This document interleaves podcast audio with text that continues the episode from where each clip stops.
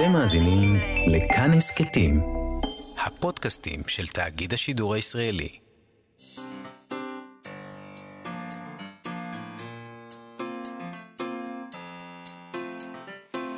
מה שכרוך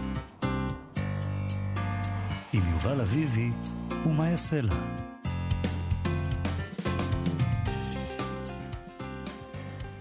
שלום, צהריים טובים, אנחנו מה שכרוך, מגזין הספרות היומי בכאן תרבות, מאיה סלע ויובל אביבי ב-104.9 ו-105.3 FM. אפשר למצוא אותנו גם ביישומון, באתר של כאן, ביישומוני ההסכתים. איתנו באולפן חן עוז ואירה וקסלר שעושות איתנו את התוכנית. שלום לכם, שלום מאיה סלע. לכן, שלום לכן, אה, ושלום גם לך. Uh, תשמע, יובל, בימים אלה מתקיימת ועידת האומות המאוחדות לשינוי אקלים בגלסגו. Uh, יש שם עשרות אלפי משתתפים מ-200 מדינות, כולל uh, מנהיגי המדינות ש... ש...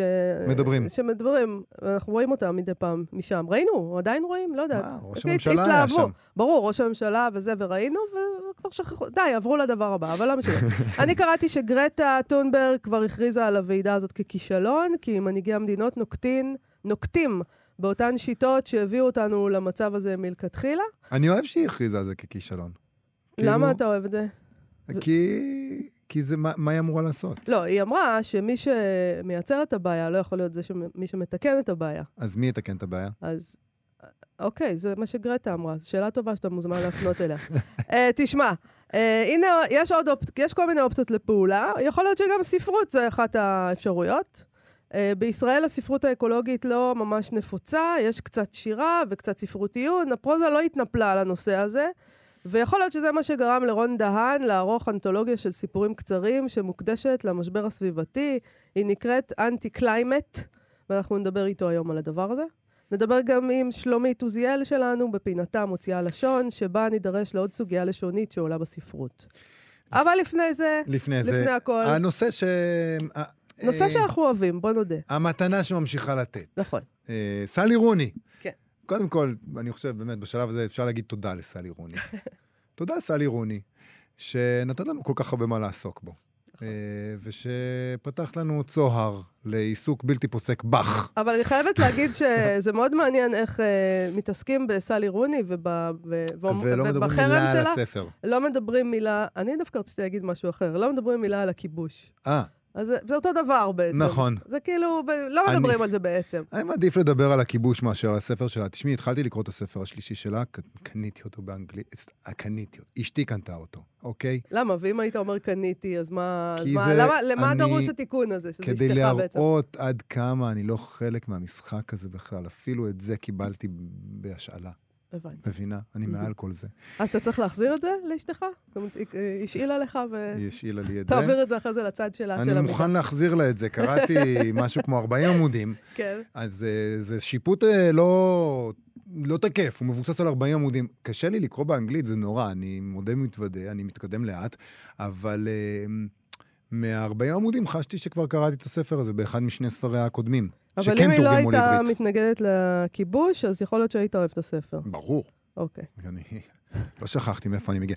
אולי נעשה תקציר הפרקים כן. הקודמים לכל בוא, אותם מאזינים שהרגע הגיעו לכאן. תקציר הספרים, הספרים הקודמים, הפרקים הקודמים, הוא, הם, שהסופרת האירית המצליחה והמאוד אופנתית, סלי רוני, סירבה לתרגם את ספרה השלישי, Beautiful World, Where Are You, לעברית.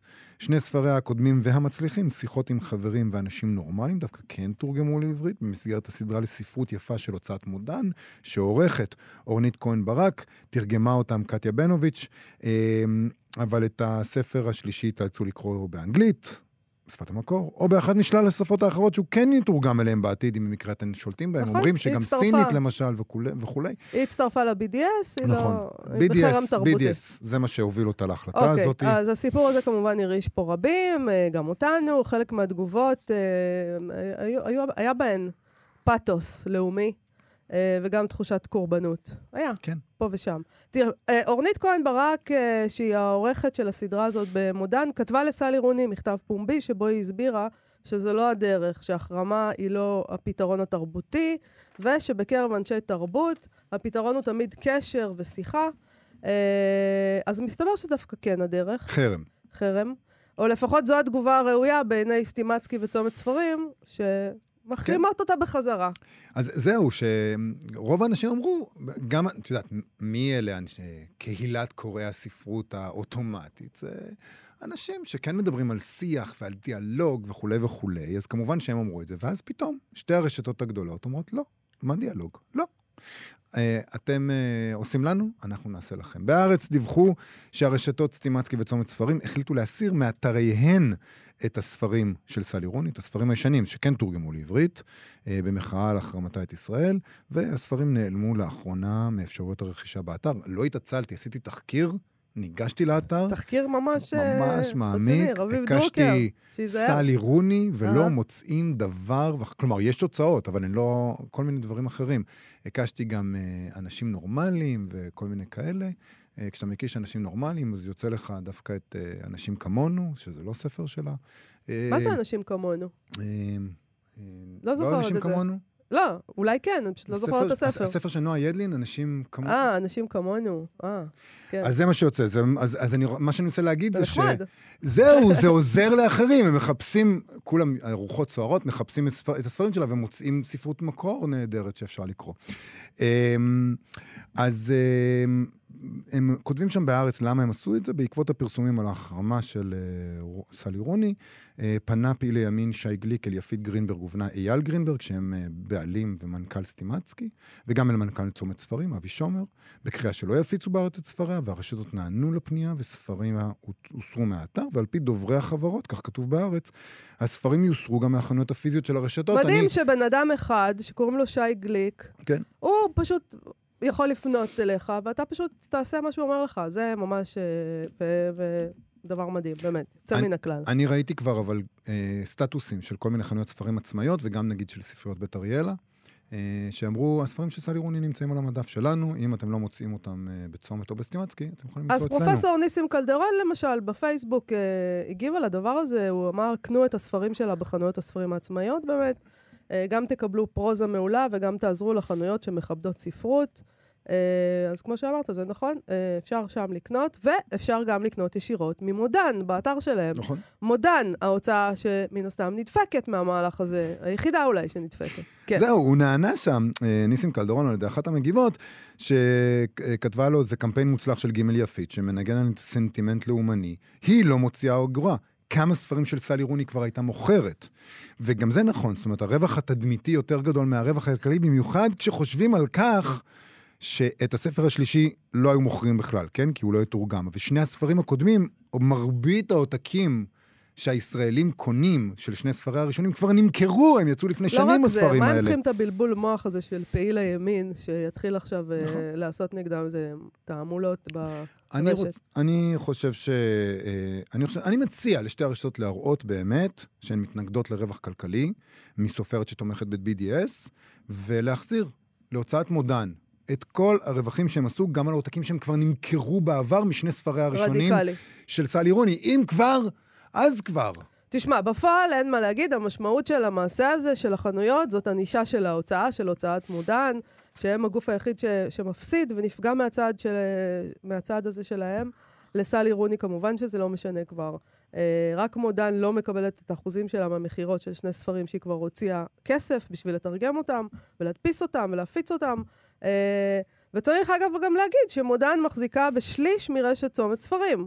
אז uh, יכול להיות שזה ענישה עצמית, שזה יפה, אני מעריכה ענישה עצמית, ואני חושבת נכון. שכולנו צריכים לבחון את עצמנו פנימה. זה אתוס יודאו-נוצרי של כפרה והצלפה עצמית, בהחלט. Uh, תשמעי, סטימצקי היו הראשונים לעשות את המהלך. Uh, בהארץ בהתחלה פורסם שסטימצקי עושים את זה, ואז אחרי זה פורסם ששתי הרשתות עושות את זה, אז, ולהם באמת פחות קשה, כי מודן לא מחזיקה בסטימצקי. בוא נודה שלאף אחד לא קשה, כי לא גם קשה. מודן לא היו עכשיו מרוויחים כל כך הרבה מסלי נכון. רוני.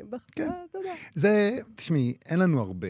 אין לנו אה, הרבה. שערוריות בינלאומיות. לא, אני חושבת שצריך, שהכותרת היא, אין לנו הרבה. אין לנו הרבה. אנחנו נאחזים בדבר הזה כנאחזים בקש בים סוער. אה, בסדר, זה עולם משונה מאוד, אין מה להגיד, אנחנו חלק מהעולם המשונה הזה, ו... ונותר לנו רק לקוות שאנחנו נמשיך לדבר על זה. אולי באיזשהו שלב, באמת, אנשים יזכרו אה, במה מדובר כשמדברים על BDS, וגם אם לא מסכימים, אולי הם ידברו על מה ש-BDS מדבר עליו, שזה באמת המצב הפוליטי בישראל, למרות שזה הרבה פחות נעים מאשר לא לצחוק על יקרה. הספרים של סלי רוני ועל, אה, ועל נכון. כמה היא מגוחכת. כנראה שזה לא יקרה, אבל אולי. אולי, אולי, יום אחד.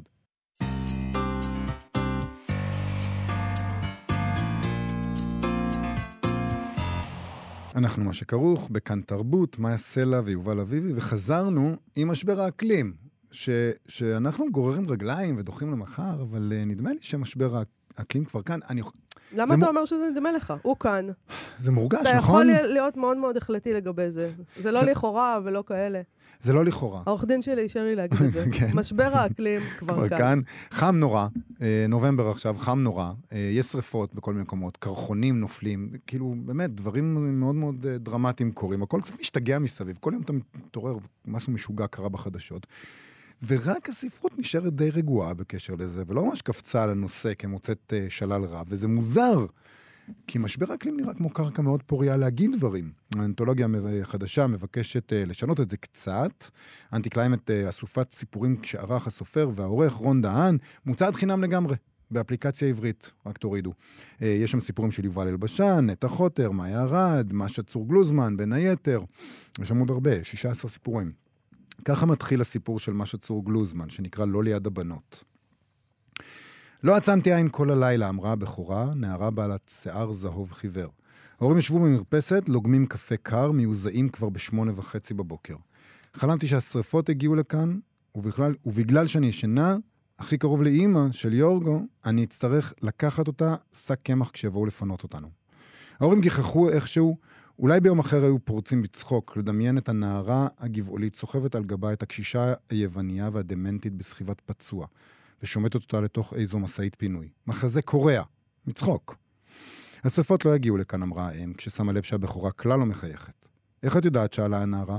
אם השרפות יגיעו, נקבל התראה ונתחפף, אמר האב. איך בדיוק נתחפף? שאלה הנערה, מדגישה את המילה האחרונה בלעג.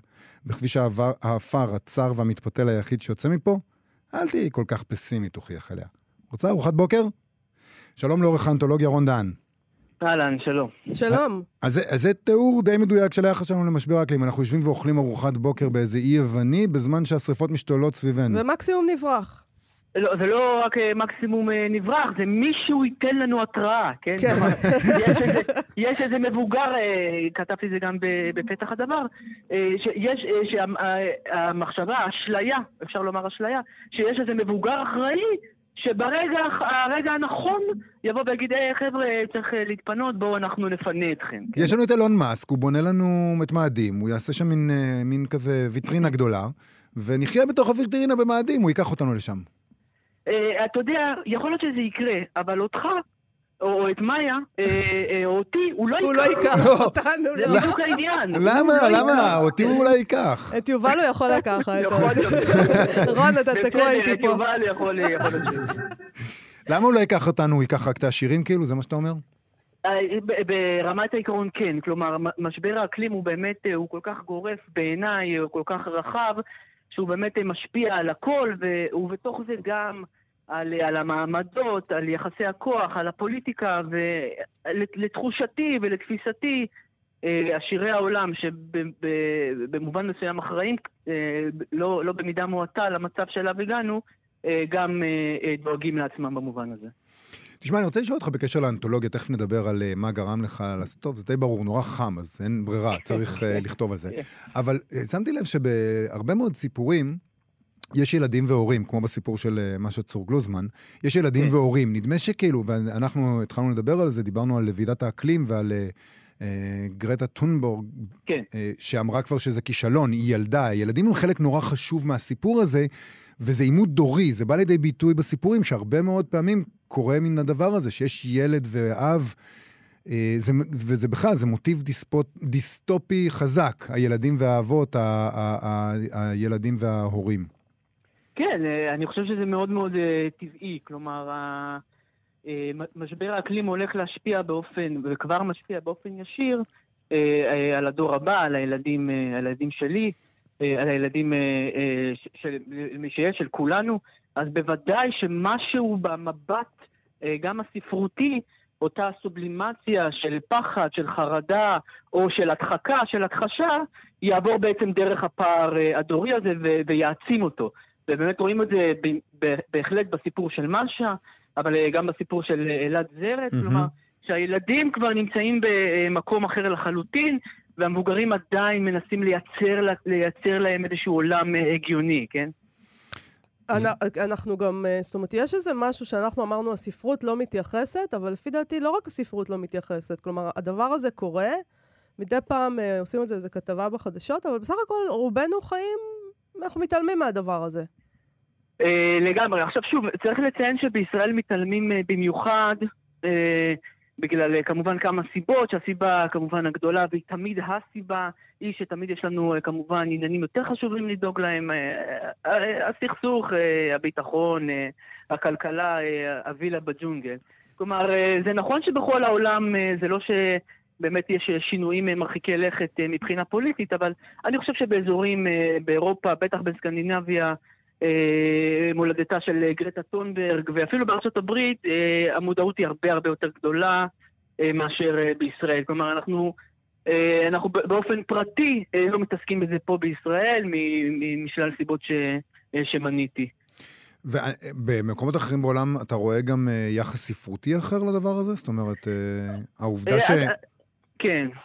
תראה, אני, שוב, אני חי פה, מדבר עברית וקורא בעברית. אה, אבל כן, זאת אומרת, מאיזשהי מבט רחב, בקשר שיש לי עם אנשים, אה, נאמר, אה, בשוויץ, אז, אז בהחלט הדבר הזה הרבה הרבה יותר מדובר, ונכתב עליו הרבה יותר, גם ספרות. בארצות הברית אנחנו כמובן יודעים שאתה יודע, גם פרנזן נגיד וגם ספרון פויר ובאמריקה הצפונית מרגרט אטווד מתעסקים בזה, בין אם זה בכתיבה ישירה על האקלים או בתוך, או בתוך הספרות שלהם. אה, ולא מהיום, כלומר, כבר, אה, אתה יודע, כבר בתיקונים יש, נגיד של פרנזן, יש כבר את העניין הזה של משבר האקלים. כן. כלומר, אני, אני חושב, אני לא יודע אה, כלומר, אם מדובר על תופעה נרחבת, אני לא יודע, אבל אני יודע שיחסית לישראל, אז יותר, כן. עד כמה היה קשה לאסוף סיפורים לאנתולוגיה? זאת אומרת, האם יש המון אנשים שפנית אליהם ואמרו, לא, אני לא מתעסק בזה?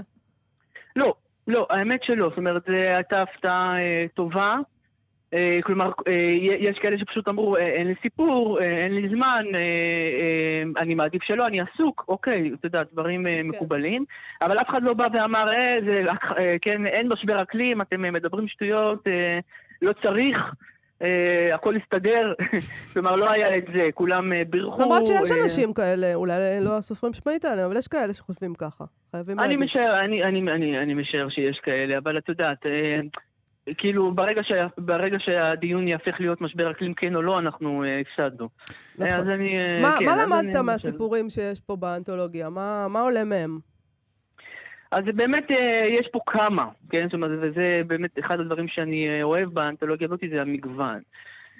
אז רואים שבעצם משבר האקלים משפיע כמעט על כל מערכות החיים. אז באמת לצד, אה, את יודעת, סיפורי דיסטופיה אה, של אופיר אה, תושה גפלה, או של, אפילו של יובל אלבשן, אוקיי, זה באמת המובן מאליו, וכתוב היטב ובכישרון רב, גם של אלעד זרת. אבל בתוך הדבר הזה יש כל מיני, למשל מערכות יחסים, באמת אצל משה זה מאוד מאוד בולט מערכות היחסים, גם אצל נטע חוטר, אה, הסיפור של נטע חוטר, גם הסיפור של שרי שביט, כלומר, היחסים בין ההשפעה של משבר האקלים על היחסים הרומנטיים, הבין-דוריים, החברות, החברותיים בין, אה, בין, אה, בין האנשים. אפילו יש, עדנה גורני מדברת על זה בצורה פוליטית מאוד מעניינת, כלומר שמשבר האקלים בעצם יהיה, יהיה איזשהו קטליזטור נגיד לגירוש של פלסטינאים אה, מישראל. Mm. אה, כן, מאוד מאוד מעניין. כלומר, באמת כל מיני אה, זוויות וכל מיני גישות מאוד מאוד מעניינות, מפתיעות, וזה קצת אימת או אישר לי את מה שחשתי, שבאמת משבר האקלים הוא מאוד רחב. כלומר, הוא נוגע כמעט בכל מערכות החיים. אחד הדברים שדיברת עליהם זה שאנחנו לא, לא אכפת לנו כל כך מזה בספרות, הישראלים, כלומר, אנחנו הישראלים, כן, כן. לא אכפת לנו מזה בספרות, לא אכפת לנו מזה בחיים, ואולי התשובה למדוע אנחנו מאפשרים לעצמנו שזה לא יהיה אכפת לנו, מצויה בסיפור של מאיה ארד. ששם נראה כאילו, כאילו נורא אכפת לנו, אנחנו עושים את כל הדברים הנכונים, אנחנו עוברים לרכב חשמלי, אנחנו ממחזרים uh, קופסאות פלסטיק, אנחנו עושים כביכול את הדברים שמאפשרים לנו להגיד, אבל תראו, אנחנו נורא ירוקים, אנחנו ממש כן. ממש ירוקים, ת, ת, ת, תגידו עלינו שאנחנו ירוקים, אנחנו טובים. כן. אה, אז, אז תראה, קודם כל אני מוכרח לציין שאוקיי, באמת אה, בספרות, אה, בפרוזה הישראלית, אנחנו כמעט ולא מתעסקים בזה, בשירה יותר. אזכיר את מירה למשה אלבו, שכתבה ספר שכולו עוסק, ארמון הטרמיטים, שכולו עוסק במשבר האקלים, מאיה ונברג, עדי וולפסון. כלומר, השירה במובן הזה, כמו תמיד בישראל, זה שני צעדים לפני הפרוזה, לטעמי לפחות. אה, אבל מה, שאתה, מה שדיברת על הסיפור של מאי ארד הוא מבריק, כי הוא תופס פה איזשהו משהו מאוד מאוד מעניין. הוא בעצם אומר, תכף משבר האקלים הופך להיות מותג. כלומר, תכף משבר האקלים הופך להיות מוצר. כן. כלומר, המערכת הכלכלית שבעצם גרמה למשבר האקלים, כן, הקפיטליזם הרדיקלי, תכף הוא, הוא, אה, תכף הוא מכיל אותו. ברור, והם ימצאו דרך להרוויח גם מזה, אל תדאג. בדיוק, הוא הופך להיות מוצר, כלומר, הופך להיות נראות, הופך להיות סמל סטטוס, כן? כן. כמו אה, הדמות אה, של האישה שם, כן? שהיא כל כך מבסוטה שמראיינים אותה אה, לתוכנית העתידנית, שכנראה תכף תהיה משפחה ירוקה. כן, היא כאילו, היא מציגה את ה...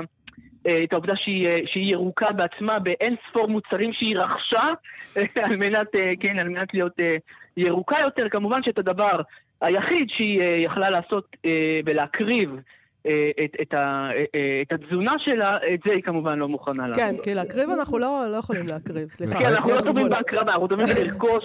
נכון. זה טוב לנו, מאבקים שלא גובים איתנו שום מחיר, זה מאבק טוב. לא, מחיר בסדר, אם אפשר לקנות את זה, אז זה בסדר, כן, אבל לא כן, להקריב. בדיוק, באמת תכף כל משבר האקלים יהפוך להיות מין מפה של מוצרים, כן? אה, זה הטענה לפחות של, בסיפור אה, באמת המאוד מעניין של, אה, של מאיה ארד, ושווה לעקוב אחרי המהלך הזה, לראות אם זה, באמת, אם זה באמת קורה. אני רוצה לשאול אותך, רון, אתה חושב שהספרות יכולה להיות לה באמת השפעה? אני חושב ש... כן, אני חושב שלספרות יכולה להיות השפעה, שוב, ב... לא ברמת ה... אגב, אנחנו יודעים, לדעתי לפחות, או לפחות כאילו כתפיסה, ש... שספרות שהיא רק אג'נדה שהיא, אה, שהיא ככה מתנפצת על הפלקט הזה של האג'נדה, היא בדרך כלל גם לא כל כך מעניינת ולא כל כך טובה, ויש בה משהו רדוד. אבל במובן, אה, לי זה היה חשוב מאוד שמעבר לעובדה שאנחנו כותבים על משבר האקלים, שהאנתולוגיה הזאת תהיה איזשהו אירוע ספרותי, שבה אנחנו נוכל לראות אה, אה, כך וכך סגנונות, כך וכך גישות ספרותיות לחומר הספרותי שנקרא משבר האקלים. אז במובן הזה באמת לקרוא, אה, ב, ב, לקרוא על, על משבר האקלים, אבל לקרוא סיפורים טובים, אה, מעניינים, אה, אז, אז זה יכול להשפיע, כלומר זה כן יכול אה, לה, להגיע לרמות אה, תודעה, זה יכול לרגש, ומתוך זה אולי באמת אה, להעלות את המודעות, כן? זו מטרה גדולה, אבל אני חושב שהיא כן אפשרית במידה ועושים את זה כמו שצריך. אני רוצה לשאול אותך לסיום, אנחנו צריכים לסיים, אבל דיברת מקודם על התגובות של הסופרים שאליהם אה, פניתם, פנית. מה היה קורה אם סופר היה אומר לך, או, oh, יש לי סיפור מושלם, והוא היה שולח לך את הסיפור, וזה היה סיפור טוב. אבל המסר שלו היה שאין משבר אקלים, שהכל בסדר, מין מנהל עשרה כזה שמרני, נורא נורא אה, קלאסי. אין משבר האקלים, הכל יהיה בסדר, זה פשוט המחזוריות של כדור הארץ, כל הטענות שנטענות אה, לא פעם. וזה היה סיפור טוב. היית מכניס אותו? אני חושב, ש... אני חושב שכן, משני טעמים. הטעם הראשון, כמו שאמרת, זה סיפור טוב והוא, והוא מעניין.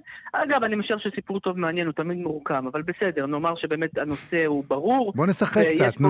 כן, לא, בסדר. אז אני אה, רוצה להאמין שהייתי אה, מכניס אותו, אה, בהחלט, וגם הייתי קצת מצביע על זה שזה היוצא מן הכלל. כלומר שבכל זאת, מתוך 16 סיפורים, בוא נאמר, אחד אה, טוען להכחשת משבר האקלים, אז אוקיי, אז זה מעיד שאנחנו אה, דווקא, כלומר זה מעיד על, ה, על, ה, על היוצא מן הכלל, שמעיד על הכלל, ומבחינתי זה, זה בסדר גמור. אגב, אה, בואו נלך עוד יותר, כלומר אם היו, אוקיי, אומרים לי, עכשיו נותנים באמת מתוך 16 סיפורים טובים, עשרה סיפורים טובים שמכחישים את משבר האקלים, אז אני אומר, אוקיי, זה לא הזמן. כלומר, אוקיי, מה שאני חושב שאני יודע וזה, אני אומר, אוקיי, יכול להיות, ש...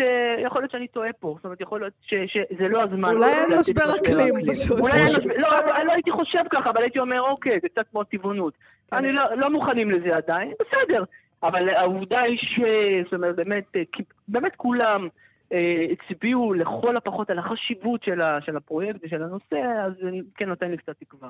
Anti Climate, אנתולוגיית סיפורים בנושא משבר האקלים. רון דהן, ערכת, יצא בעברית, זה זמין? זה חינם, חינם. באפליקציה העברית, תורידו את האפליקציה, תיקחו את ה... כן. תקראו את זה. תודה רבה לך כן. על השיחה הזאת. תודה רבה לכם. להתראות. ביי ביי. עכשיו, מוציאה לשון. מה שכרוך בכאן תרבות, אנחנו יובל אביבי ומאיה סלע עם פינה, ש... פינה שאנחנו אוהבים, נכון? מאוד. מוציאה לשון עם שלומית עוזיאל, אשת לשון ועורכת, היא כתבה ספר תחת השם הזה, מוציאה לשון, היא מדברת איתנו על סוגיות לשון שעולות בספרות. שלום שלומית. שלום מאיה ויובל. אז על מה אנחנו מדברים היום? אז היום נדבר על המילים שהגיעו לעולם בתוך יצירה ספרותית ונכנסו לשימוש בשפה היומיומית, כמה בעברית וכמה בשפות אחרות. אוקיי. Okay. שזה תמיד נחמד, כי זה אומר זה, אני תמיד שואב מזה נחמה, כי זה אומר שעדיין זקוקים לספרות. אנחנו, אנחנו שימושיים. זה לא, לא, זה אומר שאתה זקוק לנחמה, בעיקר. טוב, כל התוכנית עסקה במשבר האקלים, אז הגיע הזמן לנחמה. אז מה למשל? אז האמת שדבר אחד שמעניין בעיניי, עוד לפני שנתקדם לדוגמאות, בשבוע שעבר דיבר אה, דרור משעני על אה, צבא הספרות העברי בתוכנית. נכון. והוא אמר שכשהוא הרגיש שהוא נקרא להיות חייל בצבא הספרות העברי, שהוא לא יוכל להיות רק סופר, אלא הוא צריך להיות גם עורך וחוקר ומתרגם, כי, כי זה חלק מה, מהצבא הזה. כן. זו הייתה מחשבה אה, יפה בעיניי. אה, לא, לא דווקא הדימוי הצבאי, אלא המחשבה של, ה, של, ה, של, ה, של הקבוצה המגוונת, נגיד, כן? אה, ובאמת, כשבדקתי והכנתי את הדוגמאות כאן, אז מעניין להבחין שיש מילים רבות שהגיעו בעקבות יצירה ספרותית או בטוחה, ולמעשה לא הסופרים או הסופרות אה, עצמם אחראים להם, אלא נגיד הדוגמה הראשונה היא הפועל רשרש שחידש ביאליק. אבל ביאליק לא השתמש בו לראשונה ביצירה שלו, אלא בסיפור שהוא ערך, כי הוא היה גם אה, עורך. אה.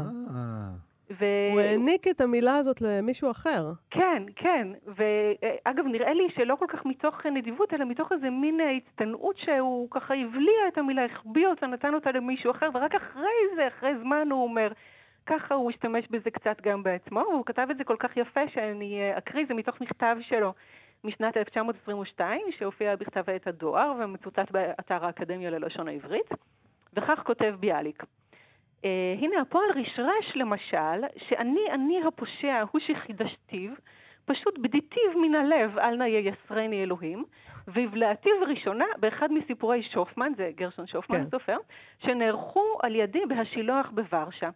ומה תמדתי בראותי מקץ שבועיים לצאת המחברת, והנה פשט שימושה של מילה זו כמעט בכל כתבי הסופרים של הזמן ההוא, אה, ברנר, שופמן עצמו ואפילו סוקולוב במאמר ראשי בהצפירה, בשורה הראשונה ממש. כולם התחילו פתאום ברשרוש מרשרשים. מקץ ירח ימים, והנה קנתה לה מילה זו מקום מכובד גם בשיריהם של חשובי המשוררים, על דת אחד מהם לא עלתה לבדוק אחרי מולדתה ומוצאה של מילה זו, ולשאול אותה, בת מי את? זה נפלא. זה נשמע שהוא קצת מצטער שהוא לא לקח יותר קרדיט, כאילו, אה, הוא מצטנע ואומר... אה, שהוא אולי לא היה צריך לעשות את זה, הוא אני הקטן, אה, חיי אלוהים, אבל נשמע שהוא רוצה קרדיט. הוא אחרי זה השתמש בזה מאחורי הגדר, אבל הוא, הוא, אומר, הוא אומר, עד היום כולם מחזיקים בה, הכל מחזיקים בה, והכל סבורים שהיא מילה עתיקה מדרשית או תלמודית. זאת אומרת, נראה לי שהוא דווקא ככה... הוא גאה בעצמו שלא אה. שמו לב, כי כן, המילה נכון. זו מילה כזאת שנכנסה מיד למחזור. זה מה שמדהים, שזה כל כך מהר, תוך שבועיים וחודש, זה... שימו לב, הוא גם נורא מדעי, הוא אומר, תוך שבועיים ככה, תוך חודש ככה, הוא ממש... זה פשוט נחמד, כי זאת מילה מצוינת. היא כן. ממש מילה טובה. והיא מביעה בהיגוי שלה את המשמעות, והיא אחלה מילה. כן, היא אה, אונומטופיה, מה שנקרא, נכון. היא ממש משמיעה את, את הצליל שלה כמו בקבוק. כן. כן. איזה עוד דוגמאות יש לדבר הזה? אז הפועל אה, להתקרנף נוצר בעקבות אה, הצגת המחזה קרנפים, אגב, תקנית קרנפים, אני רק מציינת. נכון. אי אפשר להגיד את זה, אי אפשר להגיד את זה. אנחנו יודעים, העירו לנו, קרנפים. איך אפשר? אבל גם אני, לא, לא, באמת. רגע, גם את לא, את נותנת לנו עכשיו אישור רשמי יש גושפנקה לשונית להגיד קרנפים? אני לא מרגישה מוסמכת לתת אישור לאחרים, אבל לעצמי כן. אוקיי, בסדר, זה מספיק לנו. אומרים את זה בצה"ל, הוסמכת. אה, תודה. אה, אני מרגישה פתאום גבוהה יותר. ואז הקרנפימינג ככה של יוג'ני יונסקו, כשהוצגה בישראל, בשנת 62 בתיאטרון חיפה בתרגום של אה, ניסים אלוני, אבל מה שמעניין שהפועל התקרנף לא הופיע בתרגום המחזה עצמו, אלא בביקורות שנכתבו עליו בעיתונות. אני מצאתי אותו למשל בביקורת בעיתון הבוקר, ב-4 במאי 62. זאת אומרת, פה אנחנו שוב רואים בצבא הספרות העברית, אם ככה מצטרפים לנו המבקרים שטבעו את, את הפועל להתקרנף, שהוא מאוד יפה ומאוד שימושי. אה, נקווה אולי שיהיה פחות שימושי, אבל... אה, לא, לא נבנה, לא בונה על זה. ונדמה לי שזה גם אה, ייחודי לעברית, כלומר, הדבר הזה להתקרנף, נכון? זה לא קיים. אז אני ניסיתי לבדוק, כפועל נראה לי שכן, כאילו, אני לא, לא, לא יכולה לנדור על זה, אני חושבת, אבל ככה, ככל שהצלחתי למצוא, כן. כן. וזה מעניין, נכון. כן. וזה באמת מילה מצוינת, כי כי פשוט... אה, זה, השאלה היא האם זו מילה מצוינת, כי פשוט זה כבר נעשה כל כך טבוע בתרבות שלנו, או שזה פשוט בגלל שהחיה הזאת, היא כבר, באמת זה מתאים לה להיות הדבר הזה. הקרנף. אה, יש שיגידו שהיא חיה מאוד מושמצת. נכון. ויתבעו את עלבונה, נכון. אני לא נכון. יודעת. תביעת אוקיי. דיבה מצד הקרנפים. בוא נדבר על שקדיה. כן. על מה אנחנו רוצים לדבר? על שקדיה. על שקדיה, כן. אני רק רציתי להגיד, אגב, שאני ראיתי קבוצה של uh, מתרגמים, כאשר uh, חשבתי קצת להתקרנף ושאלתי קצת, ניסו לתרגם אותה לאנגלית. זה, ש, זה שאין מילה שהיא בדיוק גזורה מקרנף, אבל גם אחרות, כאילו יש דברים שהם ליד, אבל זה באמת פועל מיוחד. אה, ש... ש... שבאנגלית אין משהו שהוא בדיוק שקול, גם אם הוא לא היה קשור לקרנף כן. דווקא, אז, אז זה באמת פועל מוצלח. המילה שקדיה היא כנראה חידוש של לוין קיפניס, והופיעה לראשונה בשיר לשנה טובה שקדיה, זה לא השקדיה פורחת, זה שיר אחר, נכתב ב-1918. והמילה חייזר היא חידוש לשוני של המתרגם אה, עמוס גפן, חלופה עברית אה, לאליאן, אז הוא נתן לנו את החייזר, באמת אה, מילה, מילה מאוד טובה, שימושית. כן. רגע, אבל זה לא, האקדמיה אימצה אותה, נכון? ב-94, זה... כן, זאת אומרת, הרבה שנים אחר כך, כמה עשרות שנים אחרי שכבר אה, השתמשו בה. זה תמיד מעניין אבל... אה, עד כמה הדבר הזה, נגיד, אה, כשביאליק אה, מרשרש לו שמה, אז, אה, אז הציבור מאמץ את זה, והאקדמיה לוקח לה הרבה זמן להגיד, אוקיי, אם כולם אוהבים את זה, בואו ניתן לזה את, ה, את החותמת. למה אתה לא, צריך את החותמת של הממסד תמיד? שלא ייתנו את החותמת, שייקח להם זמן, הכל בסדר. אנחנו מסתדרים, לא, אנחנו מדברים בינתיים. ראשית כן, מאיה, ושנית, אה, באמת אה, לא בהכרח כל מילה צריכה שהאקדמיה תאשר אותה. זאת אומרת, אה, גם אני לא חושבת שהאקדמיה עצמה אה, חושבת ש, שכל מילה ב, בשפה דורשת את אישורה. הם מדי פעם ככה מאשרים. מאשרים אה, וממציאים. אה, וממציאים, כן. כן. אוקיי, אה, מה עוד? עוד כמה דוגמאות. אה, כן, אה, יש כמה מילים יפות שהן אינן בעברית אלא בשפות אחרות. נתחיל באחת שהיא אולי פחות ידועה, כי יש כמה שהן ממש קלאסיקה, ואני חושבת שינזפו בנו אם הן לא יהיו, אבל המילה פנדמוניום למשל, כאילו שהתרגום ככה, כשחשבתי מה זה אומר בעברית, הראשון, הצירוף, האפשרות הראשונה שעלתה לי זה מהומת אלוהים, כן? כאילו? כן. וזה יפה, כי מהומת אלוהים זה אלוהים, כן? ופנדמוניום, אם נסתכל שנייה, המילה הזו היא המצאה של אה, ג'ון מילטון, מילטון בספרו Paradise Lost, גן, גן העדן האבוד, 1667.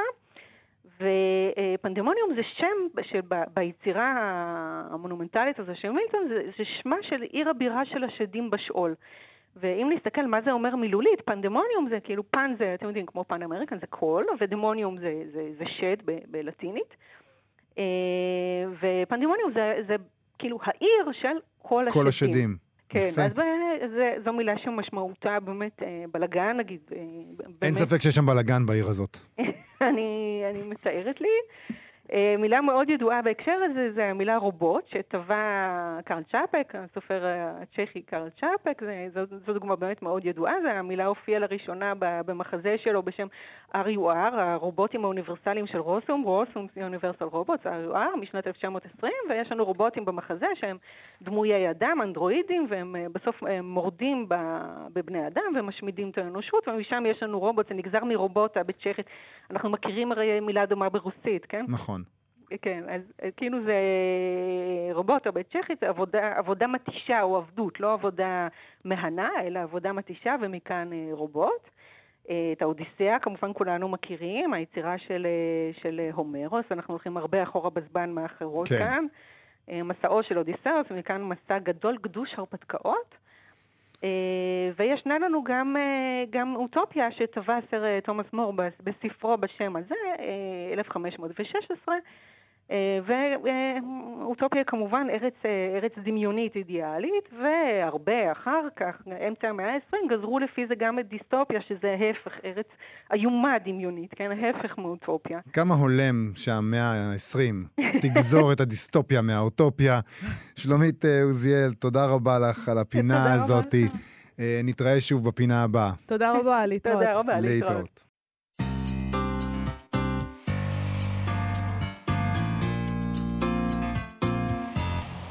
אנחנו מה שכרוך, מאיה סלע ויובל אביבי בכאן תרבות, אלה היו ביג בד וודו דאדי. שרק בשביל להגיד את השם שלהם היה שווה לשים את השיר הזה. אנחנו עם קצת uh, ידיעות, מה... ידיעה מהעולם. Uh, מתברר שבמגז... זה עונת הפרסים. פשוט הגענו לעונת הפרסים, וזה, וזה פרס מאוד חשוב שאנחנו נדבר עליו עכשיו. מגזין הבוקסלר עורכים מזה כארבעה עשורים תחרות שנתית בשם פרס דיאגרם, uh, דיאגרמה, לשם הספר המשונה ביותר. והנה מגיע המועד בשנה שבו הם חושפים את הרשימה הקצרה של המועמדים לפרס. הם מדווחים שם בהנאה מסוימת, שלראשונה ב-43 שנותיו של הפרס, כל אה, ששת הכותרים ברשימה הקצרה מגיעים מאוצרות לאור של אקדמיה, של אוניברסיטאות וכולי וכולי. כן, שזה בעיניי, אגב, לא כזאת חוכמה. לא. כי, אתה מבין? זה קצת כן. מחמיץ את, ה, את החלב, בוא נכון. נגיד. טוב, אז uh, המועמדים השנה הם למשל ספר שנקרא Curves for the Mathematically Curious, שזה נגיד כימורים עבור הסקרנים מתמטית, שזה לא כזה, זאת אומרת, אם... זה מה- חמוד. אז זה חמוד. אז זה ספר אה, שעוסק במתמטיקה האלגנטית והמפתיעה של חישוב ויצירת עיקולים וכימורים. אני לא חושב שאני יכול... לא יודעת אם זה יכול לזכות בפרס ה- ה- הספר המשונה, השם המשונה. אה, כי יש לא, כאן אבל מתמטיקה, curves, כאילו מה... אני חושב שהדליק אותם שיש כימורים. אני חושבת שזה זה בדיחות של גברים אה, בומרים, בסך הכל. בוא נודה זה- בזה. זה כן, אבל המועמד אוקיי. הבא אולי לא. טוב, המועמד הבא נקרא Hats, כן. a very unnatural history, כלומר, כובעים, היסטוריה מאוד לא טבעית.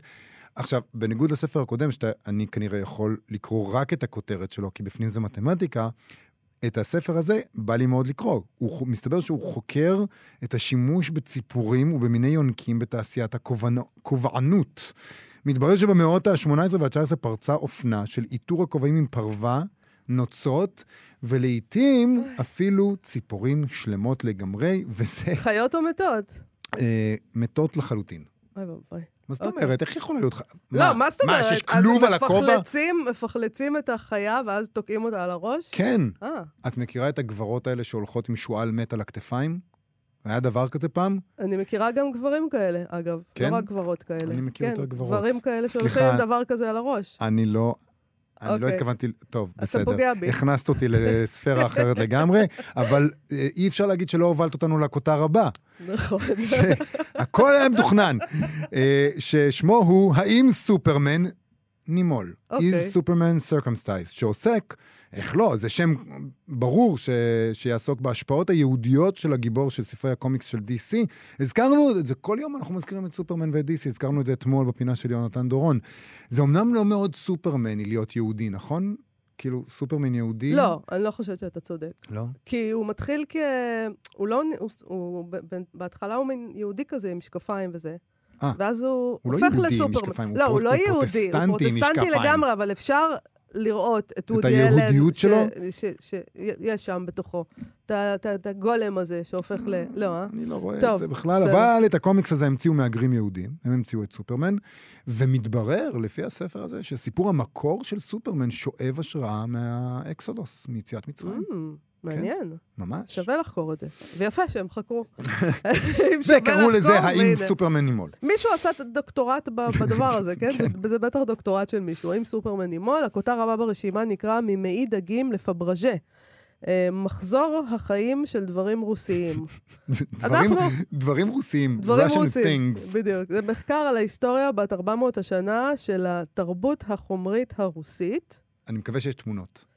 Uh, וגם יש לנו את uh, Miss I don't give a shit engaging with challenging behavior in schools, שנגיד שנתרגם את זה ל... אוקיי, אני שם פס, המורה, התמודדות עם התנהגות מאתגרת בבית הספר, יש בו טיפים של מומחים לחינוך, uh, למורים שרוצים וזה ציטוט מהספר, לעבור שיעור בלי ששולחן יעוף לעברך, או מקטורן יעלה באש. טוב, תשמע, בבית ספר ישראלי ממוצע אין מקטורן, שזה מזל, וזה פותר איזה, איזושהי בעיה. כן, נכון? זה לא פותר את בעיית השולחן, אבל זה פותר את בעיית המקטורן. בעיית המקטורן זה פותר. הספר האחרון הוא שם די straightforward, בניגוד לקודמים שניסו לעשות איזה ויץ, פה לא. פה זה, שימו, זה שם מאוד מאוד אה, ישיר, מדריך מחקר על יתרונות בריאותיים וסביבתיים של שימוש במוצרי גמלים. זה שמו. אה, הוא מדריך על היתרונות הבריאותיים והסביבתיים שיש בשימוש במוצרים מגמלים. איזה למשל מוצרים?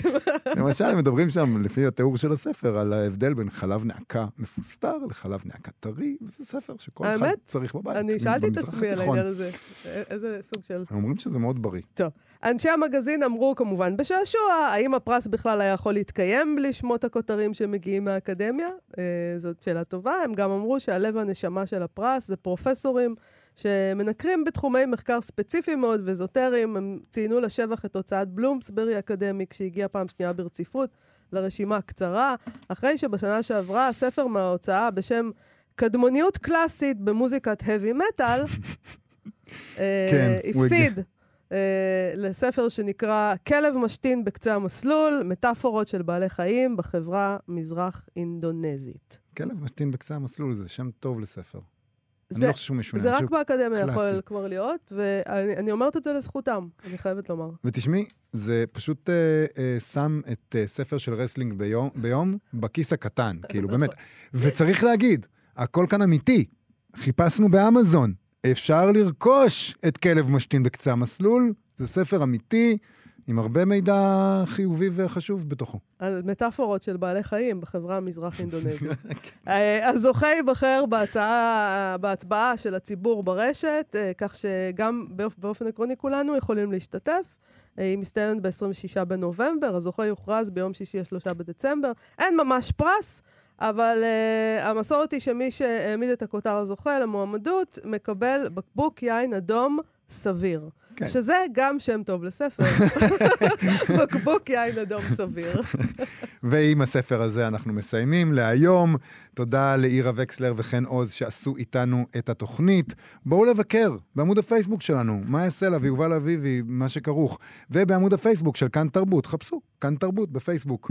נתראה מחר. להתראות. אתם מאזינים לכאן הסכתים, הפודקאסטים של תאגיד השידור הישראלי.